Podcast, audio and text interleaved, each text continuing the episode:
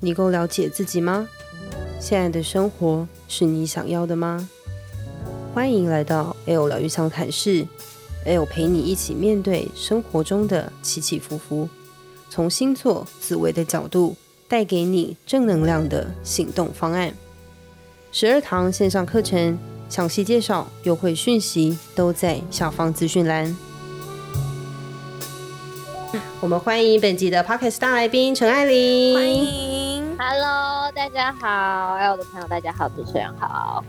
哎，想请艾琳分享，因为现在其实疫情已经渐渐趋缓了嘛，你可不可以跟我们先一开始先分享一下，其实你这段期间过得如何？是不是在疫情的期间有新尝试？那现在疫情趋缓了之后，是不是有一些不同的想法诞生？嗯，其实疫情我相信对每一个人都有影响，包含两位主持人。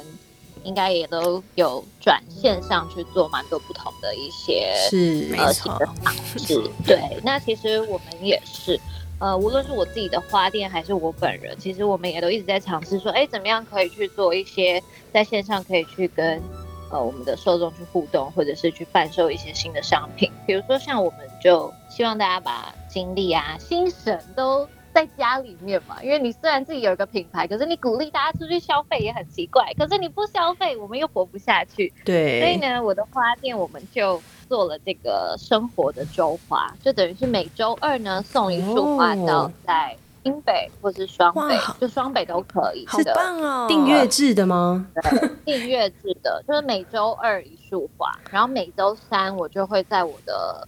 自己的社群媒体跟浪花的社群媒体去直播，嗯，然后教大家怎么样用你收到的这一束花去做一个居家的花艺的投屏啊，然后让你的居家生活的氛围也可以比较有气氛，或者是开心一点、温暖一点，不要好像都自己跟待在家里就觉得孤单寂寞、觉得冷这样子。我觉得很酷哎，因为其实，在疫情期间，大家其实一直。没有办法往外嘛，嗯，然后我发现其实有几个行业或者是几个东西比较热卖，就是除了健身啦、外送之外，其实大家会开始布置自己的家，没错。所以像一些什么居家啦，然后这种摆设会让自己心情好的，真的就是要靠这样的方式，然后让大家感受得到，其实自己居住的生活的环境才是自己疗愈的关键，而不是去向外寻求那一些。很多，嗯，很多刺激等等的，所以我觉得你做这个周花很酷哎，超棒的。对。对，因为其实对我来说，生了小孩以后，其实我也蛮多的时间，从可能不能像以前一样，总是在工作完以后就跑出去，嗯、大部分的时间还都在家里面去陪小孩。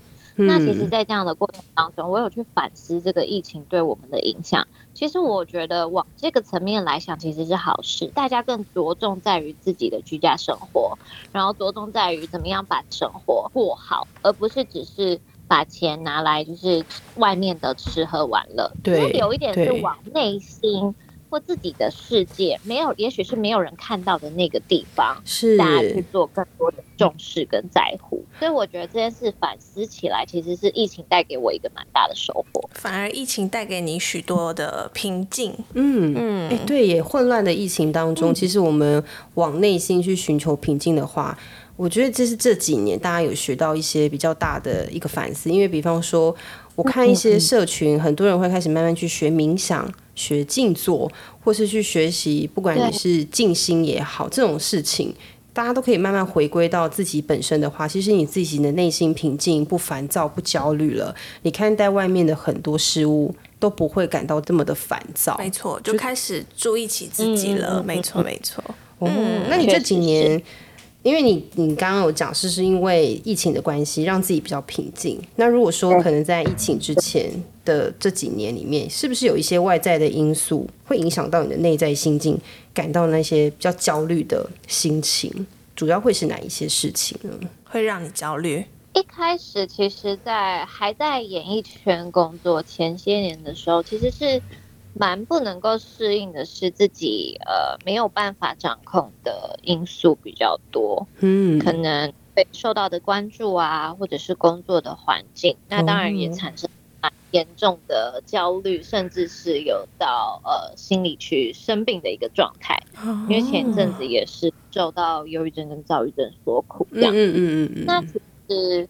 后来也是因为离开了一个可能自己比较不能够适应的工作环境，然后去学习花艺，开了花艺的工作室，然后寻求大自然一些帮助跟慰藉以后，这个焦虑的问题有了蛮大的一个缓解。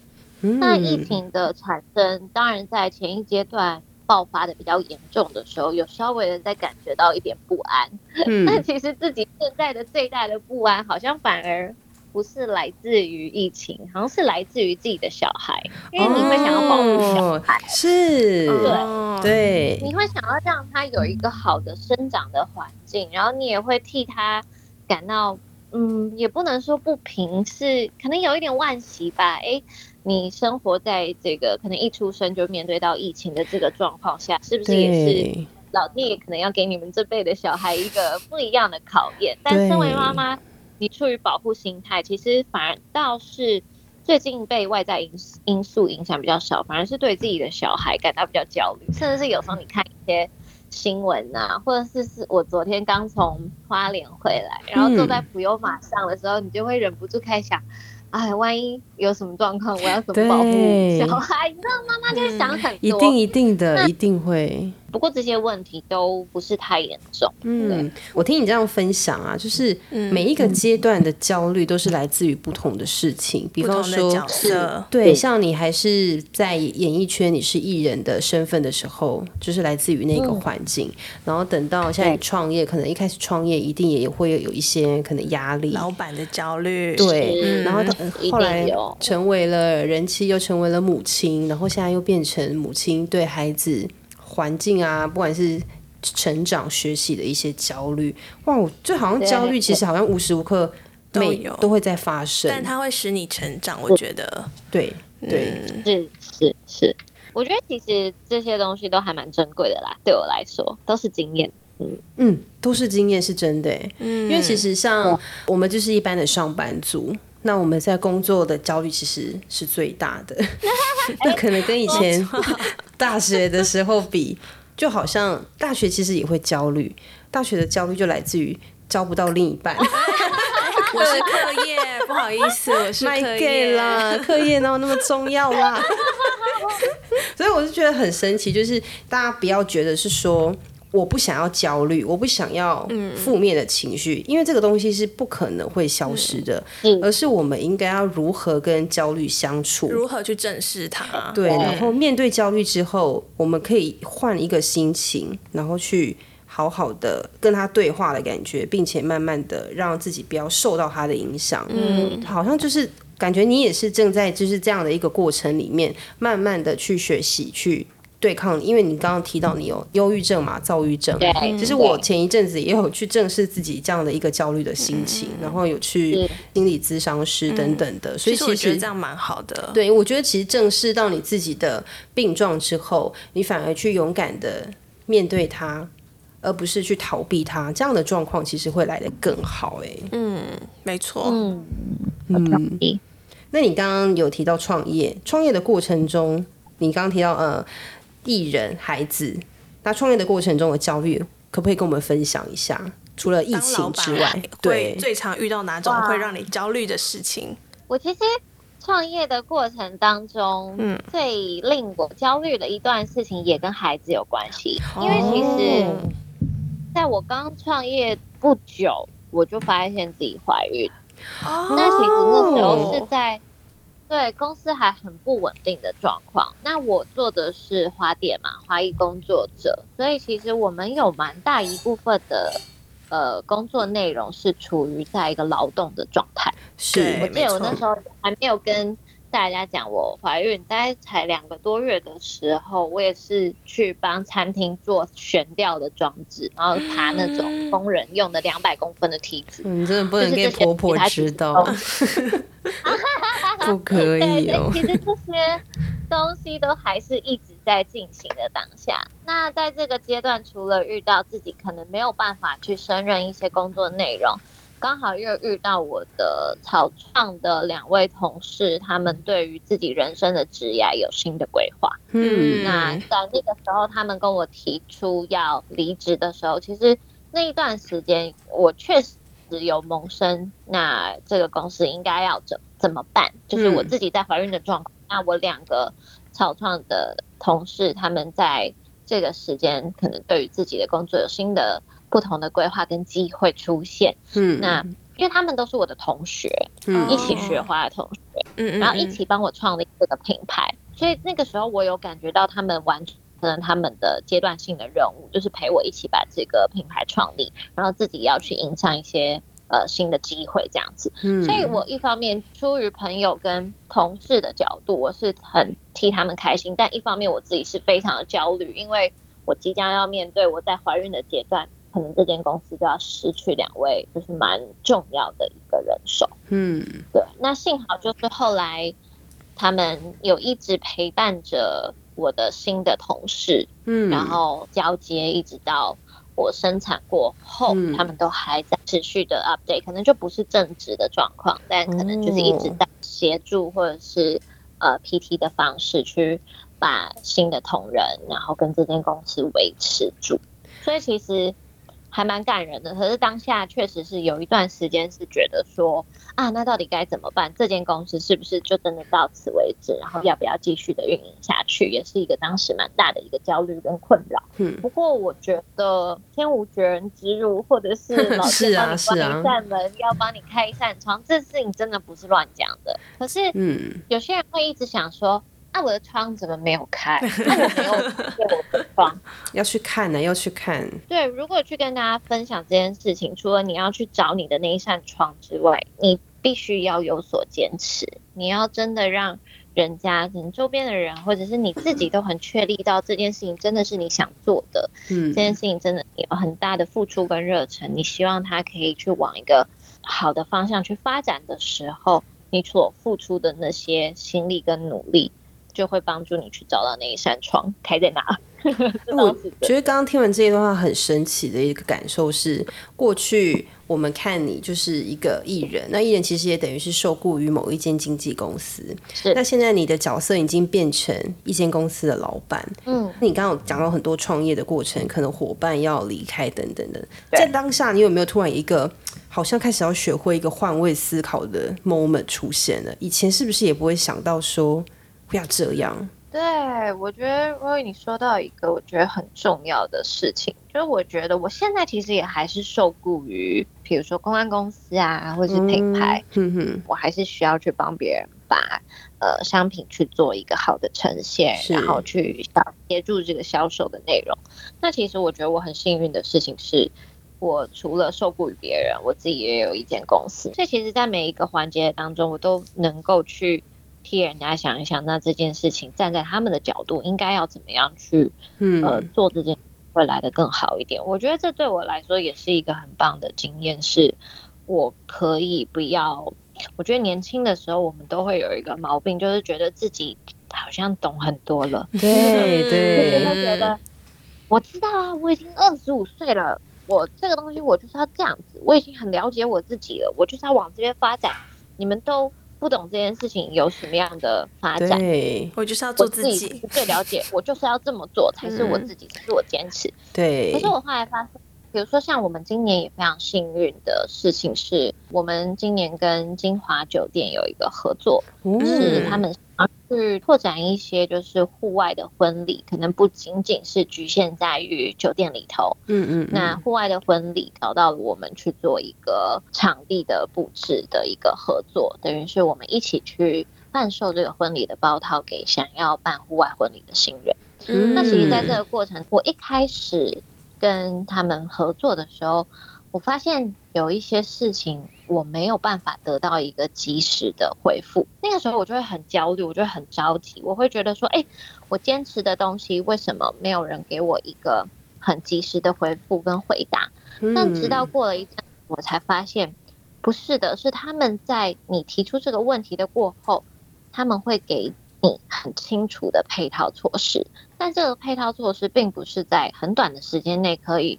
处理得非常得体的，嗯，可是，在一段的时间过，可能在一个礼拜左右，我就会收到一份非常完整的配套措施的服务，嗯，里面有很多细项的环节，比如说他们租借了我们二十个竹节椅，嗯、然后我们通常都是想说，哦，你已经借给我了，我自己就可以去移动这个竹节椅去做场地的布置嘛。对，可是不是，他们对方是认为说这个东西是属于我们的。嗯，虽然我借给你了，但是我还是会派我的工作人员帮你把这些东西固定到你要的定位。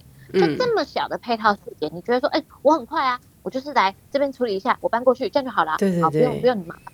可是不是，人家他们大公司在处理事情的时候，他们的配套措施，每一项事情，他们负责的东西，负责的人员，他们的那些规划，他们都是非常非常的完善的。嗯，所以这其实在这学习的过程当中，也会让我知道说，哎，其实每一个公司，他们有每一个公司的应对进退，然后包含我们在去做事情的时候，我们可能很常会用我们，哦。我就是要赶快得到答案，对，我就是要这样子。然后我们可能过于急促的当下，我们没有去很完善的把这件事情，或者是别人的想法都思考进去。对，我听你这样分享，我觉得很酷。嗯、就是因为其实我们 再再次说，我们是上班族，嗯、因为其实上班族 很真的很容易就是会有同一个鼻孔出气，嗯、所以我们会常常就是在自己的某一个专案里面，或者是某一个。工作的事物里面，我们就会开始在那边转圈圈，想不开。可是你刚刚的分享，我就想要两个，第一个就是不要太急。有时候我们真的就是太急于想要找到答案，或者是找到什么解方，然后反而去做出一些。不好的仓促，对，就仓促的一个决定。如果可能像你刚刚讲的，就是你一直没有收到回复，然后你一直不停的又在寄信或打电话的话，是不是又会造成对方的困扰呢？对，那第二个就是，其实我们。太多时候都是用自己的角度，然后去去看看很多事情。对，其实我们应该不管是处理事情或是处理心情的时候，好像就是第一个不要太急，第二个就是先把自己第一主观的意识先拉出来之后，嗯、好像这整件事情就明朗了一些。没错，而且还很容易会困在自己的负面情绪里面。对，嗯、对，困在自己的负面情绪里面，然后你又很想要急着把自己的情绪解决，嗯、又想要急着把自己的事情处理好。嗯，然后就被打败了。对对，就很容易被击溃。对对，我刚刚听艾琳这样分享，真的有一种瞬间成长的感觉。你觉得你有瞬间成长吗？就是可能也是在几次的跟一些不管是饭店或是公司合作之后，你有觉得有瞬间成长吗？我觉得其实我从二十几岁，我觉得我这将近十年的时间，我是一个。功课很多的人，嗯，就是我的真的，我的事情其实蛮多的，而且说小好像也都不知道太小，嗯，那我觉得我不是一个瞬间成长型的人，可是我会确保自己每一次遇到麻烦的事情或是困难的时候，我必须要有成长，嗯，那包含在是你刚刚提到的，可能在跟其他公司的合作上面。我也都会让自己必须要从这个问题里面去学到新的应对进退的方式。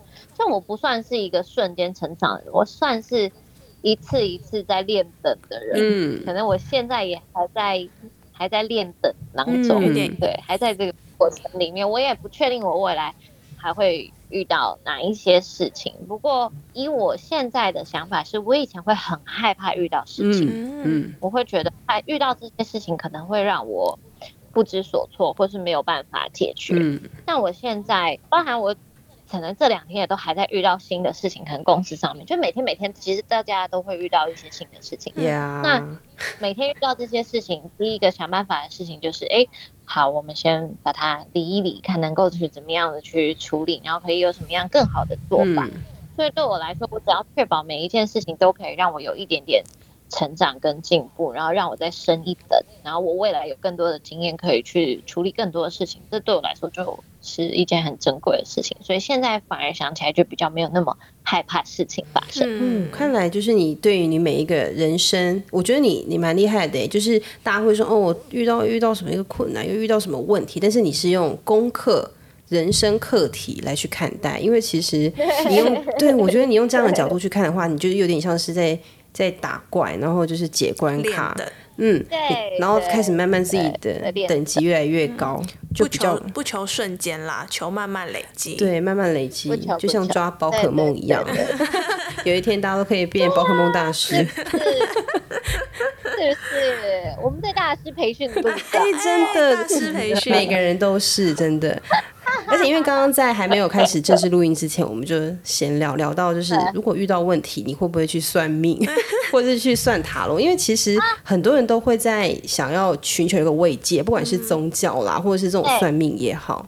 那艾琳也给我们一个非常好的结论，再跟我们分享一次看看。对，好好，我刚刚就在我们就是闲聊的时候提到说，我其实以前是不算命的，因为我就是那种小时候脾气很硬，个性很硬，我相信路是自己走出来的那种，说什么我都我都我都不会把它顾虑进去，哪有什么不行，哪有什么不对。然后呢，我那时候大概二十三岁吧，自由时报的副刊就给了我一个工作的 offer，就是叫我去算八间。嗯。在同一天算八间不同的老师，有树叶占卜啊、鸟占卜啊、贝壳占卜、塔罗牌占卜、面相、手相，反正各种对了。嗯、那那个时候呢，有八个老师，里面有五个都很严肃的告诉我说，请你三十岁以前不要结婚。现在听就是嗯，我结了，我结了，我就是没有耐信的，好不好？才不信呢。后来呢，直到我婚姻。触礁以后，我开始对这五位老师抱持的敬畏的。有没有回去就是奉茶？老师，谢谢你。欸，我跟你说，我后来还真的带我现任老公去见了其中某一位老师。假的？这就是命运的安排。嗯，他帮我看一下。老师应该说不错不错，这个可以好。嗯，老师是说还可以的，好吧？还可以。对，反正对我来说，这些东西，我后来去思索了一下，我觉得这些东西，它其实如果要用比较科学的角度来说的话，它应该就是一个统计学的概念。嗯，没错。那我觉得统计学这个概念并没有不好，其实就是从大数据里面去找到一些方向，然后给你一个参考。是。我觉得凡事它都是一个参考。你问我真的后悔三十岁以前结婚吗？我其实也不后悔，嗯、因为我觉得这个东西它对我来说就也是一个我刚刚提到的，可能是一个功课，嗯、或者是一个经验上面的事情。所以我并没有觉得这件事情真的有那么的不可行。我觉得那也是一个我成长的。课题这样，嗯，就是我们还是要就是听别人的建议啦。当然，就是有时候可以不要这么往心里去，但是你可以把它稍微的放在心上一下下，做一个参考。对，在你迷失方向的时候，对啊，也是一件好事。嗯，那就是很多人遇到问题会算命、算塔罗。那如果是你遇到问题或焦虑的话，你会做哪一些事情呢？创作吗？听歌吗？还是说跟小孩玩等等的？还是说跟小孩玩会更焦虑？安，对哦，哦，应该不会啦，亲生的呢。有有有，我女儿是确实有让我就是蛮多焦虑的，但是大部分其实真的是。你回到家，可能看到他一个笑容，或者是你去，我他现在去上课了嘛，两岁了，然后我送他去幼儿园，然后每次下课去接他，他那个冲过来抱你的那个笑容，你就会觉得啊，今天好像也没有太大的烦恼了，可以理解耶，就是其实是疗愈，嗯，对，其实是很疗愈的。那我其实早些年我在面对自己的焦虑的时候，我真的就是靠插花跟运动两件事情，因为我现在的花艺公司叫浪花嘛。其实那时候为什么取名于浪花，是因为协助我真的从呃忧郁症好起来的两个关键，一个是潜水，嗯、呃，一个是插花。嗯、所以其实我就把这两件事情结合起来，就是浪费了很多的时间在花艺上面。那同时这个浪花它又代表着我在潜水的时候去接触到的这个海边这样子。所以其实这两件事情对我来说。是让我缓解焦虑一个很重要的关键。那我觉得其实不见得是大家要插花或是潜水，嗯、而是我蛮建议大家可以专注的完成某一件事情。嗯、那个时候我印象最深刻的是我第一堂的插花课，我花了六个小时在琢磨这些花应该要摆放在哪一个位置。嗯，在那六小时中。是我第一次在那一段时间里面没有萌生出今天怎么过得这么慢？哦，我今天怎么还没？我说我好想要日子赶快结束。那是我那一段时间第一次在六小时里面没有感觉到想要时间结束，或想要一天结束，或为什么日子过得这么漫长。嗯，我只有在专花的当下，它已经那么漂亮了，我应该要怎么样再把它放得更漂亮？哇！所以其实那一天上完课以后，对我来说，我是觉得，哦天哪，原来我可以专注在一件事情上面，而且那一段时间对我来说，我可能是没有成就感的。嗯，可能我在很多的，无论是在演艺工作上面，还是花边新闻上面。他们给我的影响都是让我觉得我是一个失败者，嗯嗯、或者是我没有办法在我的生命当中去完成一些很棒的事情、很大的成就，完全没有。可是当我专注在插完这盆花以后，我的心里头是有成就感的。嗯，我居然可以做一个蛮漂亮的东西。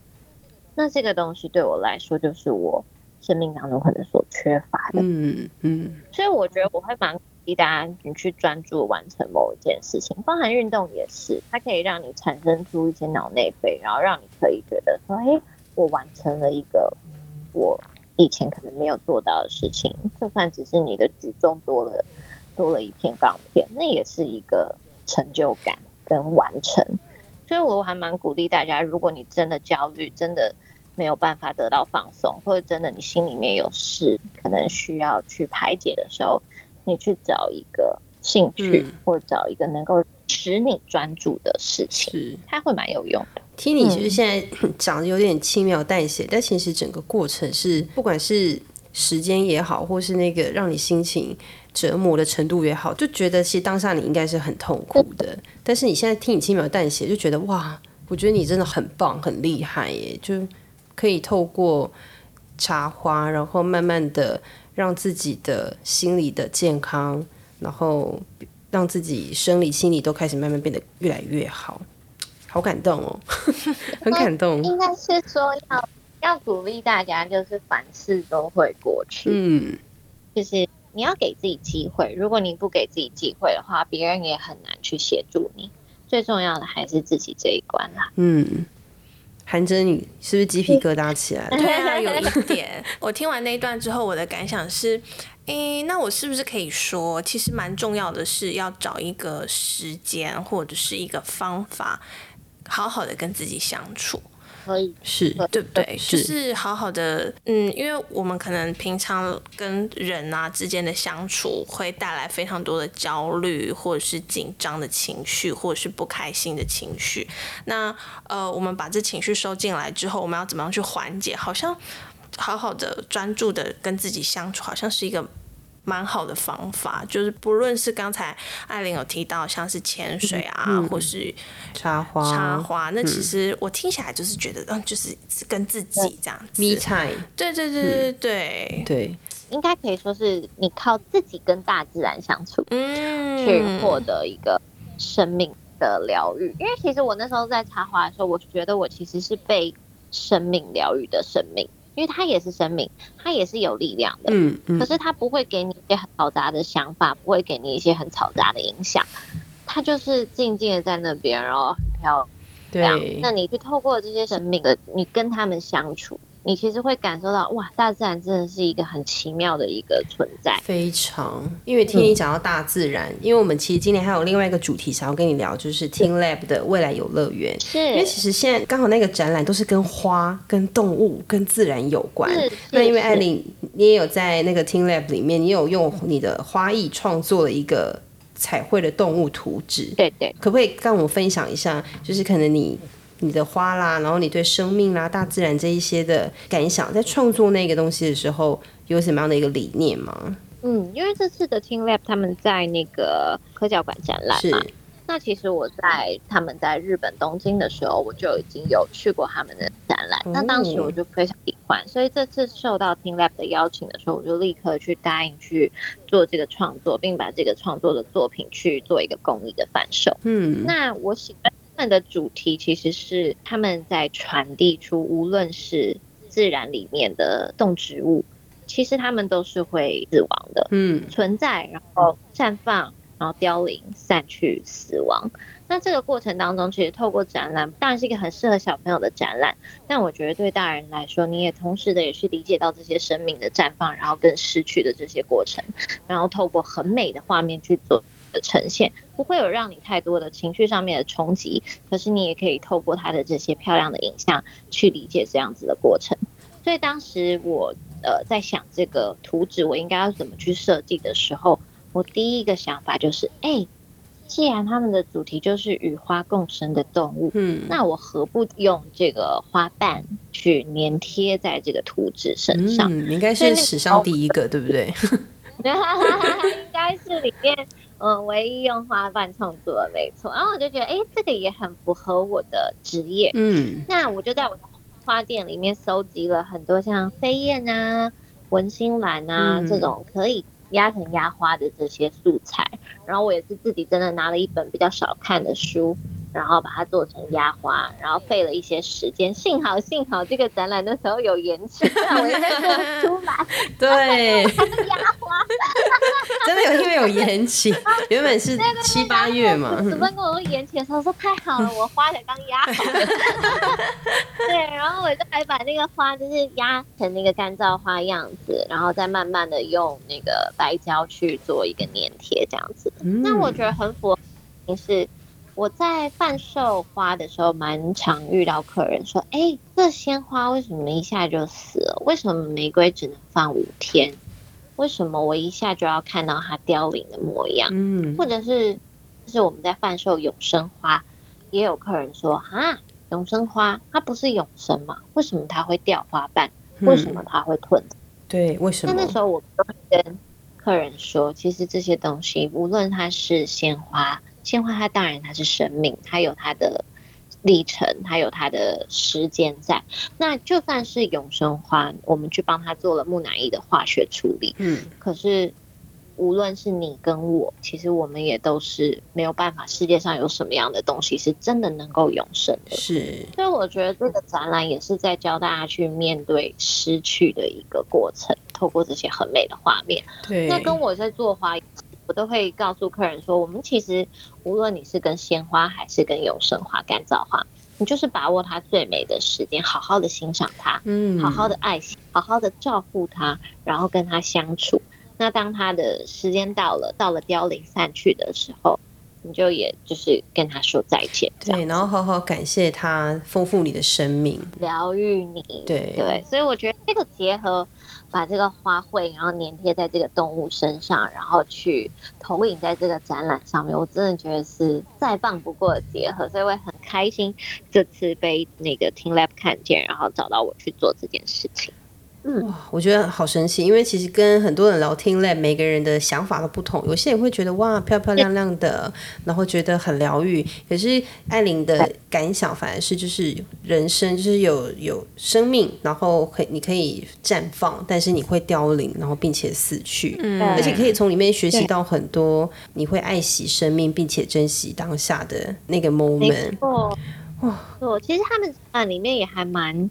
有意思的，我记得有一个是鳄鱼吧，然后好像你踩了它还是怎么样的，它就会流血。它其实也是在告诉小朋友或是大人说，这些保育类的动物，我们其实要去照顾它、对对对，爱惜它，有一关，不要通过人为破坏，对，然后去可能威胁到跟你一样存在在这个大自然的生命，这样。对，其实，在那一关，我感受到的就是，因为它很多都会投影在地上，嗯嗯，嗯，那可能像是蝴蝶，你踩它，它就会吧。变成花瓣，然后散去。嗯，那那时候导览的人就有说，哦，因为它其实就是也在叙说大自然食物链里面，其实蝴蝶算是一个非常脆弱的一个动物，所以其实它很容易就吧就消失就死掉了。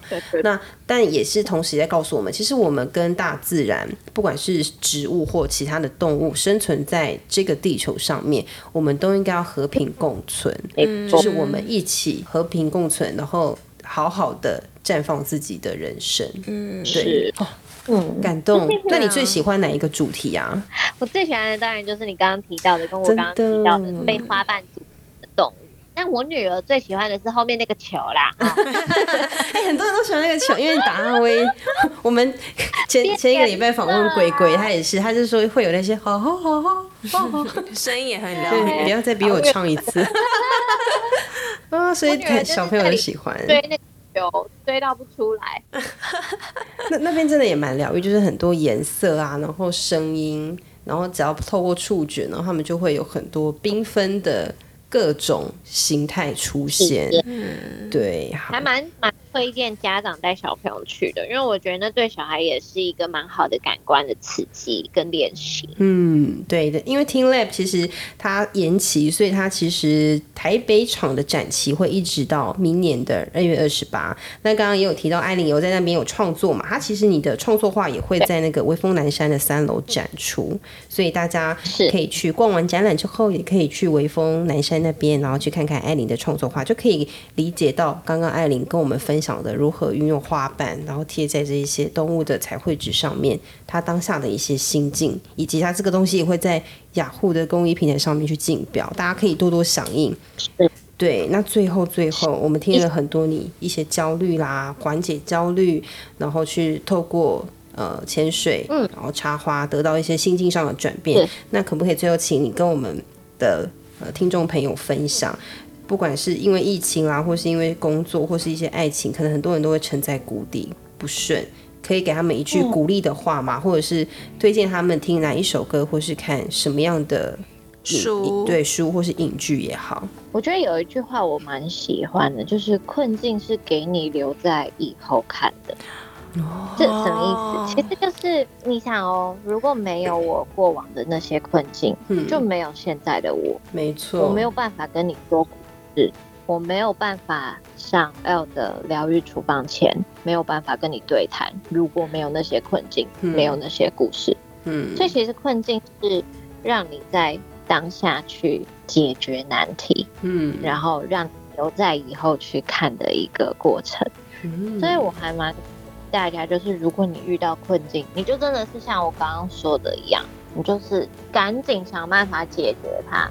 当然可以有时间。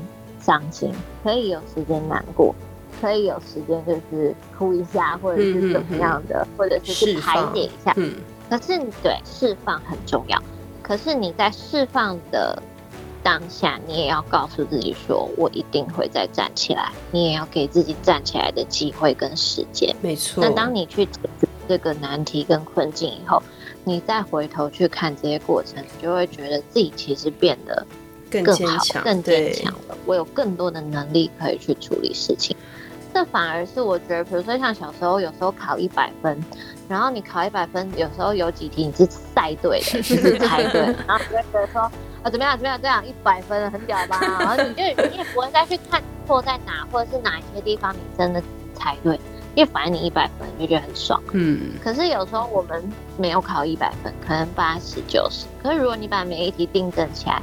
你反而会比你猜对的那些答案，你拿到更多的理解。嗯、所以我觉得，其实然后遇到这些困境跟难题跟错误，我现在的我，我不会觉得是不好的事情，我反而觉得是一件好事。因为如果我是一个很一帆风顺的人，也许我现在没有这些东西可以跟大家分享，我也也许也是一个没有故事、没有值得分享的地方。